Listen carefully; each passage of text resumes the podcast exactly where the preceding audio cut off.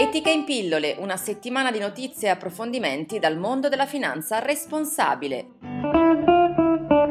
Le notizie. L'India studia come diventare più sostenibile. L'UNEP, il programma delle Nazioni Unite per l'ambiente, ha promosso UNEP Inquiry per studiare come allineare i sistemi finanziari dei diversi paesi ai principi dello sviluppo sostenibile. L'India lo sta facendo. Insieme alla Federazione delle Camere di Commercio Indiane ha appena pubblicato uno studio con una serie di raccomandazioni per orientare il sistema finanziario indiano verso la sostenibilità, per esempio con incentivi per i crediti a progetti sostenibili o inserendo il settore delle rinnovabili rinnovabili tra le categorie da privilegiare nei prestiti.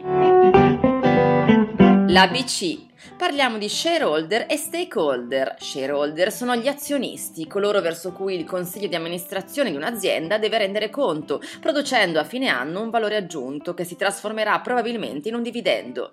Nella concezione della responsabilità sociale d'impresa sono molto più importanti gli stakeholder, cioè i portatori di interesse, soci ma anche lavoratori, clienti, fornitori e abitanti del territorio di riferimento. Nei confronti di questi soggetti un'azienda responsabile deve valutare quanto valore economico e sociale ha creato.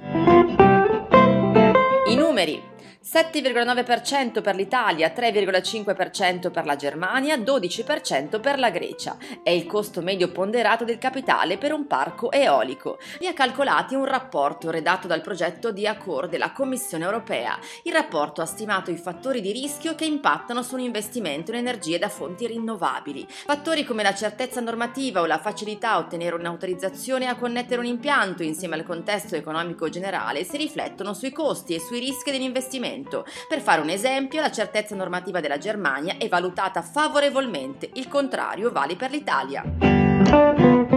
Il libro Capire l'economia in sette passi di Leonardo Becchetti. Sette passi per capire la natura delle imprese, la creazione di valore e il mondo della finanza, passando per l'idea di benessere e domandandosi a quale traguardo puntare, crescita, decrescita o felicità sostenibile.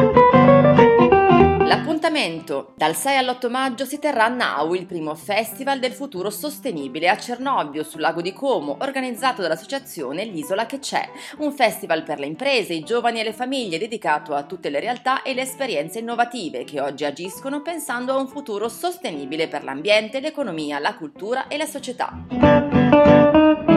Ed è tutto, appuntamento con Etica in pillole offerto da Etica SGR, gruppo Banca Etica, alla prossima settimana.